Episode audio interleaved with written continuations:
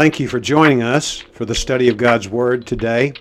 Grab a Bible and listen carefully as God will be speaking to us through His Word today. And may the words of my mouth and the meditation of our hearts be pleasing in your sight, O Lord, our rock and our Redeemer.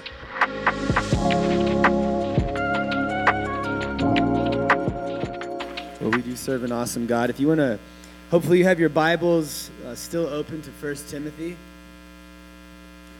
And just as David read verses 12 through 17 for us, that's the, the passage that we'll be considering this morning. Uh, last week we did, or two weeks ago rather, we began this new series in the book of 1 Timothy, and I'm, I'm, I'm really excited about this series. I know um, I, I mentioned this when I spoke about fellowship and community a few weeks ago, but I wanted to start by mentioning this again. But as we've been as your elders and pastors considering what direction it was that, God's really wanting us to consider and, and lead out in worshiping God and serving Him this year. We, we had a lot of conversations about the, the nature of our church. There's been a lot of turnaround over the last few years since COVID. We have a lot of new faces, a lot of people who have come back, and just different conversations that I know many of us have with each other about the function of the church, the roles that we play in the church. And through all these conversations, we decided, hey, we really think we need to go through the book of First Timothy. Uh, we, we believe that as we work our way through this book, as we read the words that Paul had to share with Timothy, it's going to be very instructive in informing us on what expectations that God has on each and every one of our lives as members of his church, as members of the body of Christ. And so, my prayer, um, as we've started this series and as we continue to work our way through First Timothy, my prayer has been that I would be challenged by these, by these passages from 1 Timothy, but also that our church, that, that we would be very challenged and confronted and provoked by what it is that we look at in 1 Timothy, that we'd be willing to, to see what God puts forth in His Word in, in areas that maybe we have already determined uh, in, in our hearts and minds that are just being reinforced there might be areas where we're mistaken, where God's asking us to adjust. And there's areas where the Lord's just calling us to a, a more committed level of intentionality in our lives. And what I love about this passage that we're looking at today, verses 12 through 17, is that we get once again a little bit of an insightful look into Paul's testimony. He alludes to his own past, and he makes this statement about himself and it's all under this heading of the, the, the saying or is deserving, this trustworthy or faithful saying is deserving of full acceptance. And he makes a statement about myself, about himself. First, Christ came into the world to save sinners, of whom I am the foremost. What we see in this passage is Paul, is Paul, rather, Paul building a foundation of the gospel after he's already given his opening address to Timothy and as, as uh, Mike and Samuel taught last week, he puts forth his main point. This is the main charge that I have to give to you. It issues from, it has to be done in love, and it issues from a pure heart and a good conscience and a sincere faith. And he talks about how the law was put forth to reveal sin. And he goes, but it's in accordance with the gospel. So Paul gives his opening address, and then he says, This is your charge in love. It accords with the gospel. And then he builds off of the gospel this position that we have as believers before he takes off with all of the specifics of how Timothy is supposed to instruct his church.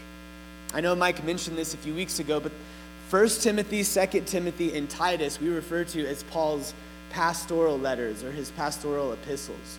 These three letters, these three letters are very unique in that they are, are letters that Paul wrote to an individual and to, an in, to, to individuals who he had put in charge to lead and to oversee churches. Uh, for Timothy, the church that he was put to instruct and teach and lead was the church in Ephesus. Titus was the Maced- well, he was over the Macedonian churches. And what we, what's really cool is we get this insightful look into the heart that Paul had for these men that he appointed to leadership and to overseeing these churches. And though, yes, these are pastoral letters, they are letters that really are hugely beneficial in informing the pastor on how they ought to lead and instruct their churches. The sentiments that are put forth in these books are for anyone who calls himself a follower of Jesus Christ. That's why this is included in the canon of Scripture. That's why we have this, why we study it. All of us are to take these things and to say, Lord, what is it? How is it that you're directing me to apply these things to my life?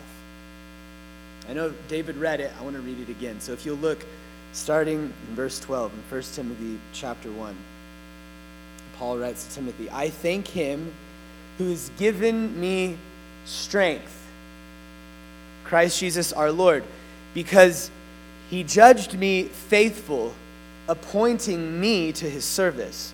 Though formerly I was a blasphemer, persecutor, and insolent opponent, but I received mercy because I had acted ignorantly in unbelief.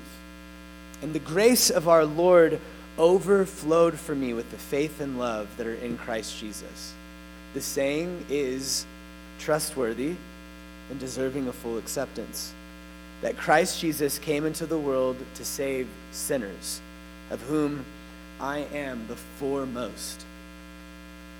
But I received mercy for this reason that in me, as the foremost, Jesus Christ might display his perfect patience as an example to those who were to believe in him for eternal life. To the King the ages, immortal, invisible, the only God, be honor and glory forever and ever. Amen. Paul says, I thank him who has given me strength. Everyone say strength. I thank him who has strengthened me. Maybe some of your versions say, I thank him who has empowered me. Um, it does come from the same word that we see for power that's used throughout the Bible, throughout the New Testament It just has a preposition added to it, but it's in dunamao, and dun- where we get our word dynamite from. Uh, but in this is interesting in Acts chapter 9, verses 19 through 22. This is right after Paul has his conversion experience on the road to Damascus, and Jesus comes and, and blinds him, and he gets saved, goes to Damascus. Ananias is found, finds Paul. Paul finds Ananias. He ministers the truth to him. He gets his sight back. And then this is verse 19. For some days he was with the disciples at Damascus, and immediately he proclaimed Jesus in the synagogue, saying, He is the Son of God. And all who heard him were amazed and said, Is this not the man who made havoc in Jerusalem of those who called upon his name? And has, and has he not come here for this purpose, to bring them bound before the chief priests? But Saul increased all the more in strength and confounded the Jews who lived in Damascus by proving that Jesus was the Christ. But Saul, we know this is Paul, Saul slash Paul, Saul, Hebrew, Paul, Greek. Saul increased all the more in strength. Saul, Paul was strengthened. How are we strengthened? Look at Romans chapter 8, verse 10 through 11. But if Christ is in you, although the body is dead because of sin, the spirit is life because of righteousness. If the spirit of him who raised Jesus from the dead dwells in you, he who raised Christ Jesus from the dead will also give life to your mortal bodies through his spirit who dwells in you. The Holy Spirit empowers us. This is the exact way that Jesus promised his disciples before he ascended into heaven. We quote this passage a lot in Acts chapter 1 verse 8. They're questioning Jesus, When are you coming? He says, Don't worry about when I'm coming back. Because you have a task right now. You're still here, you, you still have responsibilities. You will receive power when my Holy Spirit, when the Holy Spirit comes upon you to be my witnesses in Jerusalem, Judea, Samaria, and to the ends of the earth. See, we are strengthened. Paul knew that he was strengthened and enabled by the power of the Holy Spirit.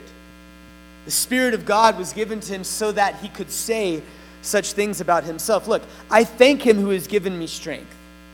Christ Jesus our Lord. Christ Jesus gave him strength by the power of his Spirit because he judged me faithful. He judged me faithful. How can anyone be judged faithful? we already talked about this last week, but right before this, we, we, we, got, we have insight in verses 8 about what the proper use of the law is. Improper use of the law is any way that we use the law to try to elevate ourselves and belittle others, or vice versa. The, the, the law can be misused if, well, we know rather that the law is being misused when it puts God out of the picture and it elevates the person who's practicing the law. This is what self righteousness, legalism looks like. And so when, when Paul says the proper use of the law, and then he gives this long list of sins all the way through verse 10, through verse 9, the proper use of the law, based off of what we learn in Romans throughout the whole New Testament, is that it shows sinners that they are sinners. When we look at the law, we see it ourselves reflected in it, and we notice how dirty and tainted and depraved that we are. No one with, with a true and clear conscience can come to the law of God and read it and say, I'm good. I've done, I've done, I've done, I've done enough. I've done a lot. I don't fall, I, I don't fall under this. I'm okay. I'm good. No one can do that. So, how in the world could anyone ever be judged as faithful? How can anyone be deemed or considered faithful? Well, as we have already said, he was empowered, Paul was empowered by the Spirit, and so he was enabled by the Holy Spirit to walk in faith. This is why he could say such things about himself that we read in 1 Corinthians chapter 11 verse 1. Imitate me as I imitate Christ. I, he, he refers to himself as an example that's worth emulating because he was walking in faith. He was submitted to the Spirit of God, and he was walking in the power of the Holy Spirit. In the parable of the talents in Matthew chapter 25, verses 14 through 30, uh, Jesus mentions the, the servants who get the five talent, the servant who gets the five talents, the servant who gets two, and the servant who gets one. And they're expected to, to take it, to be good stewards of it, to invest it, and then bring a return to the master when he comes back to receive what he gave to them, what he apportioned to them. And to the first two, to the five and two talents, they doubled their investment. I guess they, inve- they invested and they doubled what was given to them. And, and in both cases, what did the master say to them? Well done, good and faithful servant. You have been faithful over little, so I will set you over much. Enter into the joy of your master. The Holy Spirit empowers and enables us not just to be children of God, not just to, to be right before God. He enables us to do something with the grace that He has given us freely. He enables us so that we can, in turn, function in obedience. God gives us all sorts of resources. we have talked about this in previous weeks. We're called to be stewards. 1 Corinthians chapter 4, verse 1 and 2. We are to regard ourselves as stewards and slaves of the Lord of the Lord Jesus Christ, because it is him that we are serving. Colossians chapter 3, verse 23 and 24. We are to regard ourselves as stewards, and so God gives us things to take care of. God gives us things to use for the purposes of glorifying Him and furthering the church. And He expects us to be faithful. Now, this would be cruel of Him to expect us to be faithful if it was left to our own devices. Because as we learn in Romans chapter 3, none of us is worthy. No, not one. None of us is good. None of us can, could ever do such a thing. That's why when we read, as we've read in Romans chapter 8, that we've been given the same Spirit who rose Jesus Christ from the dead lives in us. He empowers us and enables us so that we can sit in church and do literally nothing else with our spiritual gifts that He's given us. He's, he's enabled us and empowered us by the power of Holy Spirit so that we can just have nice sentiments before each other, smile and say, Hi, greetings in the name of the Lord. He's enabled us and empowered us so that we can obey Him. So that when He comes back, we'll be able to say, Lord, thank you for empowering me. This is what I have to offer you. And, he can, and we can hear our Master say, Well done, my good and faithful servant. Paul is not being arrogant about himself. He's saying, Jesus has, has deemed me, Jesus has esteemed me, he has judged me faithful. But he starts by mentioning how he's been empowered. He's like, God is, Jesus calls me faithful because he enabled me by his Spirit to be faithful. Paul, Paul, is, Paul is a faithful man because he's realized a few things about himself in light of his salvation that's been founded in Jesus Christ. Well done, my good and faithful servant, needs to be the commendation that we live to hear one day. That needs to be the driving force that guides us to glorify God, to see Him glorified. And the greatest reward that we can experience is, the, is a commendation from our Master. To celebrate Jesus Christ alongside the fruit that we produce, the people that we lead to Jesus Christ for the rest of eternity. So he empowers us. And he judged, he, he empowered Paul and he, he judged or esteemed or deemed Paul faithful. And then he says, appointing me to his service. That word service, um, ministry, some of your versions might say that. And it's not, you know, a lot of times, as a, as a pastor, I know Mike and I have had this conversation before, and we probably have tried to awkwardly navigate this conversation with hundreds of people over the years. I know I have. Maybe not Mike, but I know that I have.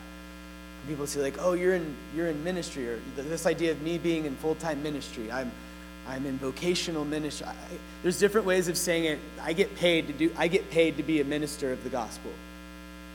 But I, I kind of I sometimes sort of flinch a little bit and, and, and get a little cringed up when when when I think of myself as being in ministry like none of the other Christians are. Paul was appointed to the ministry, to, to, the, to the service for, for the work of God. That's all it is. It's just work. It's, it's, it's the work of God's kingdom. And if you're a Christian, I don't care what your perspective is. I really don't. You might disagree with me on this. You are wrong. If you are a Christian, if you are a Christian, you are called to full time ministry. You've been bought with a price. You don't belong to yourself. I don't, I don't agree with you, Drew. Tough. That's what that's the Word of God says. The, the blood of Jesus Christ has bought you for a, for a price. And Scripture demands us to glorify God with our entire beings. This is your reasonable act of ministry. This is your reasonable act of worship. The, the, only, the only reasonable res- response, the only reasonable response in light of what Jesus has done for you on the cross is to live your entire being for Him. Now, that doesn't mean, obviously, that all of you are going to stand up here and preach. If you're an accountant or if you're a, if you're a stay at home parent or whatever, a teacher, what literally, you are a full time minister that happens to be in whatever vocation that you're in. And if you get if you get that thinking wrong, if you think of yourself as an accountant first, and you just happen to be a Christian, you will never be the fruitful kind of Christian that Jesus has commanded you to be. You'll be the one, you'll be the, the third type of seed that was sown amongst the weeds. And, and though you take root, though you're in the kingdom of heaven, though you're a believer, you don't produce fruit. And if you don't produce fruit, then you don't get to hear, Well done, my good and faithful servant. This is the word of God. This convicts me too, church. Uh, just because I'm a pastor doesn't mean that I can't be fruitless. Trust me. I've experienced it. I've experienced being a fruitless pastor. Paul was appointed to the service, even though, look what he says, he was appointed to the service, even though. I know so many of us in here have all of our even those, but, yeah, Drew, but, but you don't understand, you don't get. I have a. I, I have this, this ailment, and maybe it's I have this past struggle, or you don't, you don't know you don't know the sin that defines my past. You don't know the things that I've been guilty of. I know Jesus forgives me. You, you don't know the things that have disqualified me.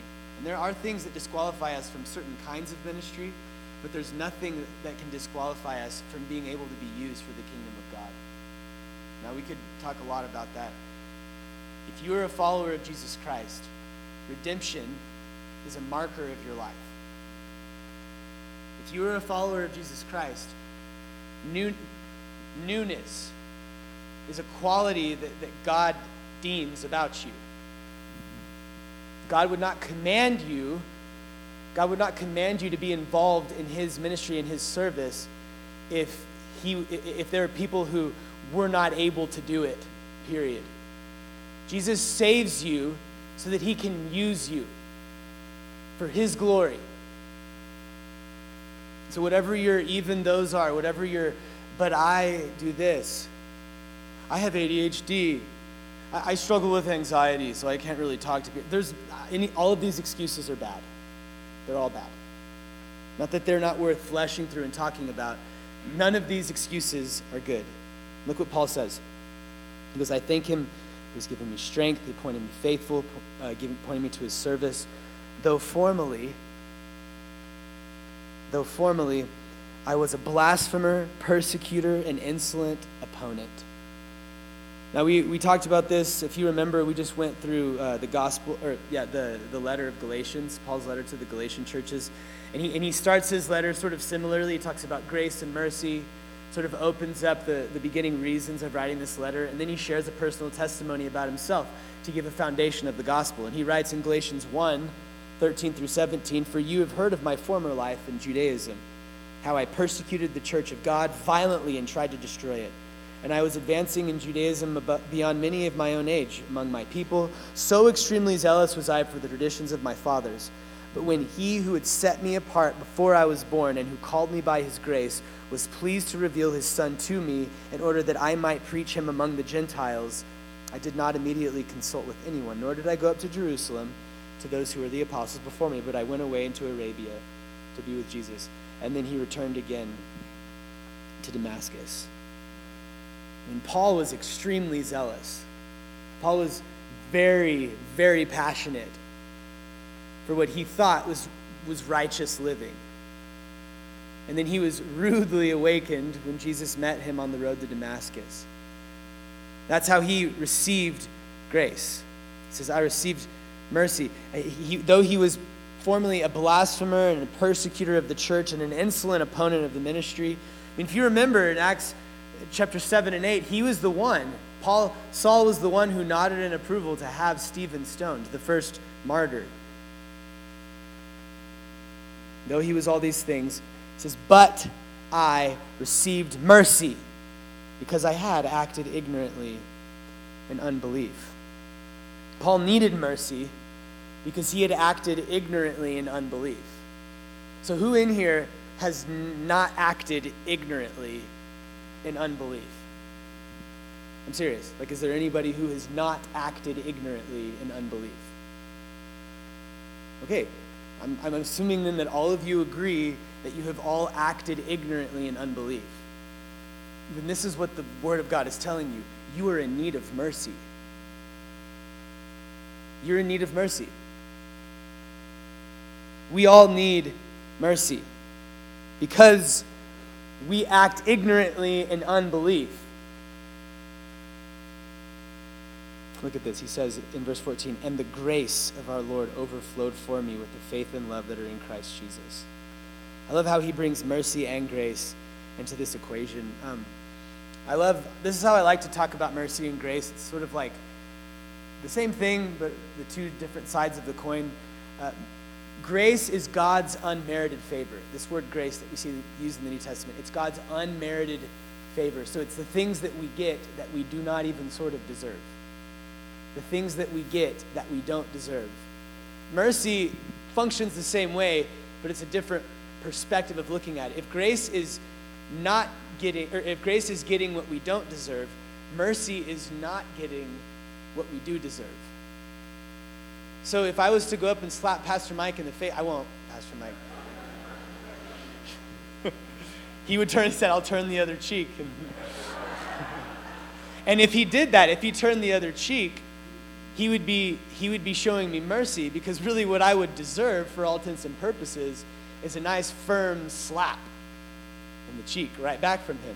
So mercy from Mike would be not getting the slap in the face in return that I deserve and him turning the other cheek, the grace that's being exhibited there is the forgiveness, the, the forbearance. That, see, he, he's giving me forgiveness when I really just don't I don't deserve that forgiveness. There's, no, there's nothing that I've done to merit his forgiveness. So mercy and grace function beautifully with each other.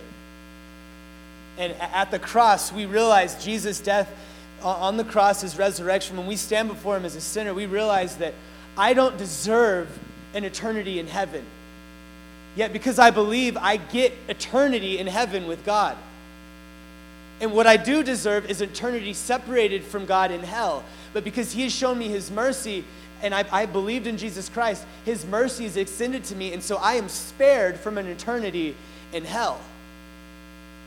And then the response is that we ought to live faithful. Amen? Paul needed mercy, Paul needed grace. Look how he says, I love how Paul says this in verse 18. And when the grace of our Lord overflowed, when it overflowed for me with the faith and love that are in Christ Jesus. I love, uh, David Hassler, that you said this in your prayer, but you said grace, and it's grace upon grace. And John chapter 1, if you want to turn your Bibles to John chapter 1, I just want to look at a short passage here in the, in the first chapter of John's Gospel, verses 12 through 16. And as we read this, just keep grace in mind keep the unmerited favor of God in mind. Picking up uh, in verse 12. And this is all in the context that the Word of God, who is Christ, the Word came to dwell among mankind. God made a dwelling place amongst people. God, it wasn't about, it's not about our attempt to reach God, but it's all about God's successful endeavor in and taking on flesh, and Jesus Christ coming and condescending to our level and taking on the form of a man and dwelling amongst us to live the life that we couldn't and die the death that we deserved. It says, But to all who did receive him, who believed in his name, he gave the right. It's a right that's given to become children of God. This phrase, we're all God's children, is not true. We are all God's creations. We're, we are all made in the image of God.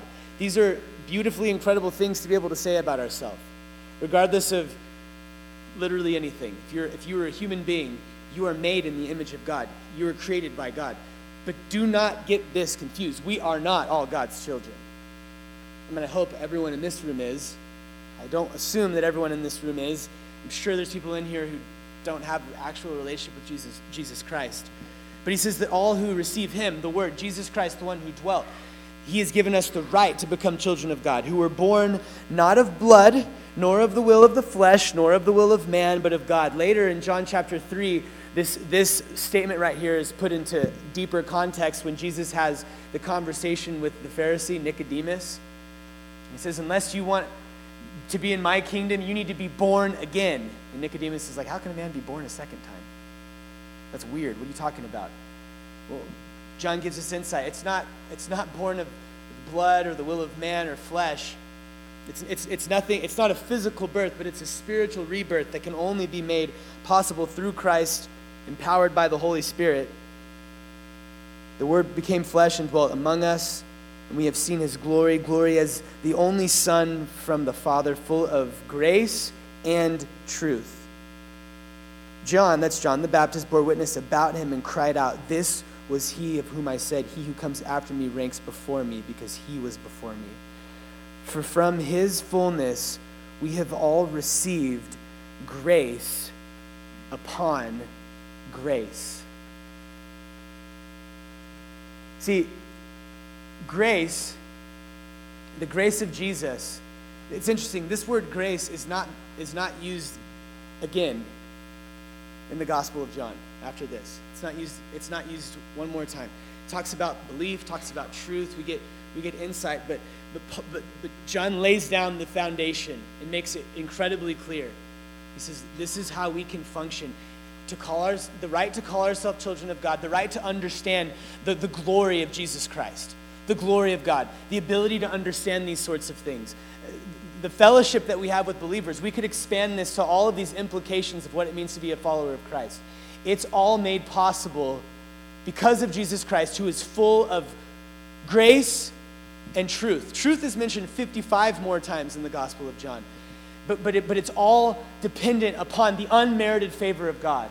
And it is unmerited favor upon unmerited favor, upon more unmerited favor. We don't deserve it. We never could, we never will. It's just given to us freely. What are we going to what are we going to do in response, church? This is the progression that we see throughout every page of Scripture. God's initiative because we can't do it on our own. So He redeems us, He restores us, He gives us position, He gives us authority, He empowers us, and then He gives us expectation. And we are continually carried along by grace. Grace is the emphasis. And this is what Paul is saying. Grace is the emphasis in 1 Timothy chapter 1 verse 14 that it's the the overflowing far surpassing grace of our Lord that's accompanied with faith and love that are all in Christ Jesus. And there's a lot here but it's because of grace, accompanied by the faith and the love of Christ. Look at verse 15. I mentioned this earlier. Paul writes, The saying is trustworthy or faithful and deserving of full acceptance that Christ Jesus came into the world to save sinners, of whom I am the foremost. Paul uses this phrase uh, five times in the New Testament, and all five times that he uses it in the New Testament are in the three pastoral epistles. This saying is deserving the saying is trustworthy or faithful, or this saying is deserving of full acceptance. These faithful or trustworthy sayings happen five times in Paul's pastoral letters. Paul wrote these letters later on in his ministry, probably towards the end, right before he was martyred. So by this time in church history, there had likely been many sayings that had become commonplace for most churches during that time. And so, all five of these trustworthy or faithful statements that Paul makes, look at them and elaborate on them. I'll give you the five references and you can look at them yourselves later. But they deal with primary doctrines of the Christian faith, they deal with the gospel itself. So we have our, and this is the first one that we have in 1 Timothy chapter 1, verse 12 through 17. The second one is in 1 Timothy 3, um, all in verses 1 through 7 It's kind of the part that it's talking about. The next one's in 1 Timothy 4, verses 8 through 10. And then the next two are in 2 Timothy 2, 11 through 13.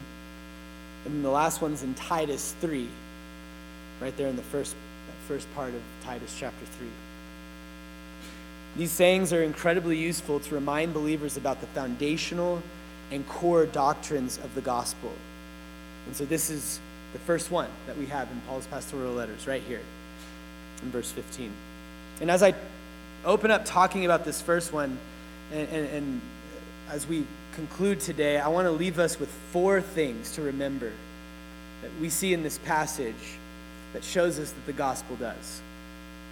I want us, these are, there's four things that I want us to, to take to heart that, that, that this passage shows us that the gospel does, what the gospel does. So the first thing We'll kind of work backwards because I wanted to start with this point um, because Paul says, Paul starts by talking about his status and then he says, Remember my former life. So I want to start here first. But with the first thing, the gospel humbles us. The gospel humbles us. So this, this uh, trustworthy or faithful statement that Paul makes, it's a little unclear as to whether or not the statement is both clauses that was common in all the church, or if it's just the first clause, Christ came into the world to save sinners, and then Paul just sort of adds that second clause of whom I'm the worst, just as his own little addition to, to put himself into context. But we know at least that this saying encapsulates this idea that Jesus Christ came into the world to do what? That's what, so Veto and I are trying to build in some catechism stuff. A catechism is just a series of questions and answers. That's all that is. So if you catechize something in your homes, that just means that you have a list of questions that there are certain answers to. That's all that means. And one of the things, some of the things that we're trying to do with our with our boys, Mateo's old enough to where he's starting to remember some stuff, and so um, don't test him. He's three, so don't Don't be the don't be the. You know, I've heard I've heard a lot of horror stories about about you know you know oh like pastor kids are the worst you know and stuff like that. I think maybe sometimes it's just because of the way that the church treats them. So don't don't like go grill Mateo and be like, hey Matt, your dad told us you do this, so answer the question right. But what we do with Mateo is we say, Mateo, why did Jesus die on the cross? And in his cute little three-year-old voice, he says, to save sinners. So he really doesn't really he really doesn't understand the full implications of that statement yet. But the saying is trustworthy and deserving of full acceptance. Mark 2, verse 16 and 17 says, And the scribes and Pharisees, when they saw that he was eating, this is talking about Jesus, that he was eating with sinners and tax collectors, said to his disciples, Why does he eat with tax collectors and sinners? And when Jesus heard it, he said to them, Those who are well have no need of a, of a, of a physician. Those who are well have no need of a physician, but those who are sick. I came not to call the righteous, but sinners. This verse from Paul is incredibly important. And this, this verse in Mark and, and this concept in Christian, Christianity is foundationally important. We are sinners. I've already made this point.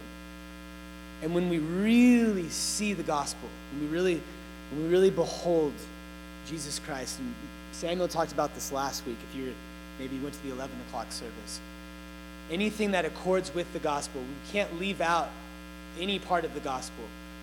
God creates perfectly. We were created with an intended design for a specific purpose. God's creation, the fall. We have fallen from that intended purpose because of the marring that sin has done in all of our lives. Redemption. Jesus came, he lived, and he died, and he resurrected, so everyone who believes will have eternal life. And restoration. Jesus is coming, and he's going to make all things new, and he's going to, everything's going to be wiped away, and a new kingdom is going to be ushered in where we, where we will dwell eternally with God in heaven, worshiping the Lamb, worshiping, worshiping the Father. But we can't gloss over that second part, the fall. The gospel humbles us. Paul was self righteous before he was encountered by Jesus and had a full understanding of the gospel.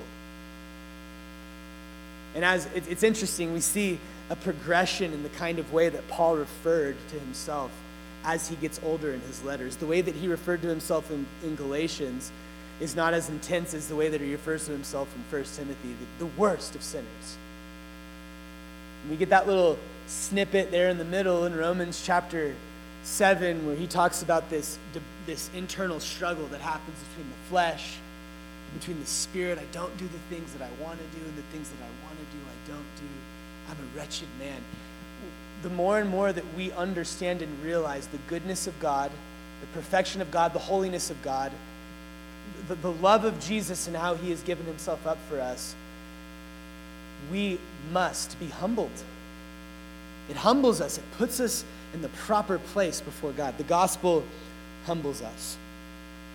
This verse from Paul is incredibly important in how it clearly spells out that there is no too great a sinner.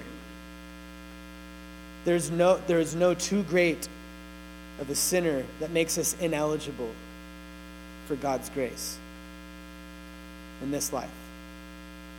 Paul, in effect, of saying, if God can save me, the worst of sinners, then God can save whomever he wills. Remember, whatever your even those are, whatever your but eyes, whatever your, but you don't understand. Paul, Paul is putting all of these to rest. All of these excuses, all of these ways that we view ourselves outside of the grace of God. And Paul is saying, like, look, if God can save me, God can save anybody that he wants to. The gospel humbles us. The second thing that the gospel does, we've already talked about it, is that the gospel enables and empowers us. Thank him.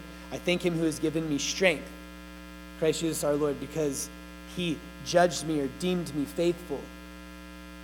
So the gospel humbles us, and the gospel enables and empowers us because when we believe in the gospel, the Holy Spirit comes to live inside of us. 2 Timothy 1 7. Um, you have not been given a spirit of fear, but one of power, love, and a sound mind, or self discipline, or self control. There's a lot of different ways of translating that. But the idea is that this new life in Christ has been given to us so that, as I said earlier, we can be empowered to do something about it. So the gospel humbles us, and the gospel enables or empowers us. The third thing that we've also already talked about is that the gospel appoints us. Christ Jesus our Lord, because he judged me faithful, appointing me to his service. When someone obeys God's call to serve, God always equips and enables that person to serve. God doesn't just equip, I mean, I made this point for the third time. God does not just equip us and empower us for no reason. So that He can appoint us to do the work of the ministry in whatever context that He's called us to. I mean, how revolutionary would it be? What, what kind of change would we see in our church, in our families, in our workplaces if each and every Christian today, this morning, you decide, I know, Lord, that I have been saved by grace. You've humbled me and you've helped me realize in full that I'm, un, that I'm undeserving of all of these things.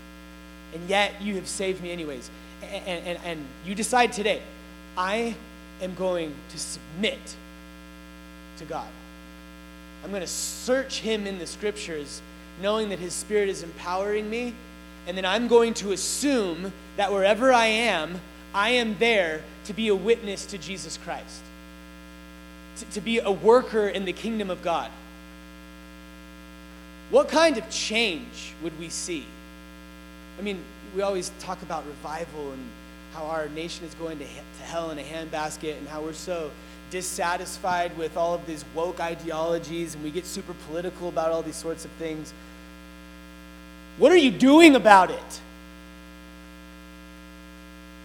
Practically speaking, other than just complaining and whining about it, how are you actively understanding that you have been empowered? You've been humbled, you've been empowered, you've been enabled, and you've been appointed to the work of God's kingdom. What are you actively doing as stewards and as servants of the grace that God's given you in whatever place that He's planted you in?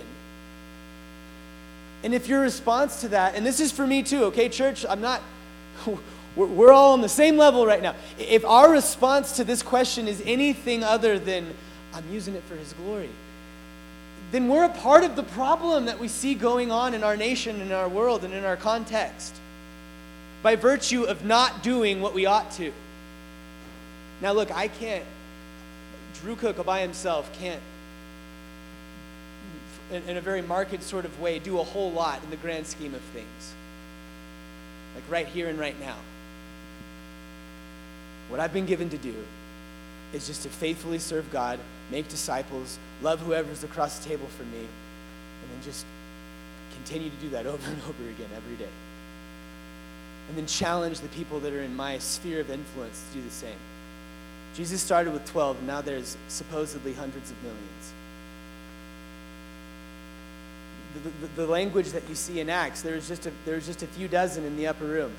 And then there was 3,000 at the end of that day. And then God added to their numbers daily, daily those added to their numbers daily those who were being saved.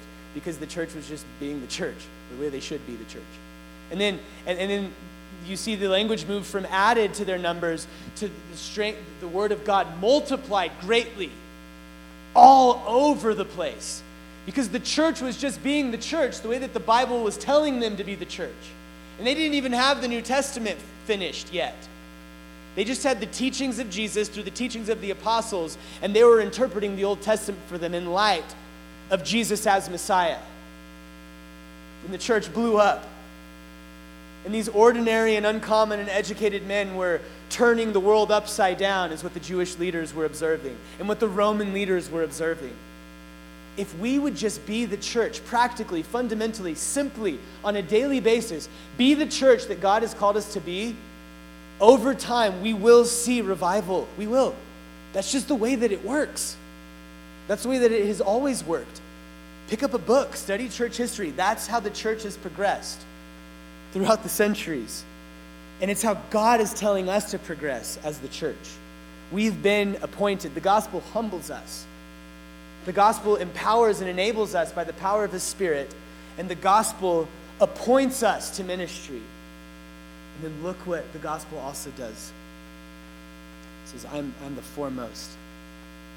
I'm the foremost, but I receive mercy for this reason that in me, as the foremost, Jesus Christ might display his perfect patience as an example to those who believe, uh, to those who were to believe in him for eternal life.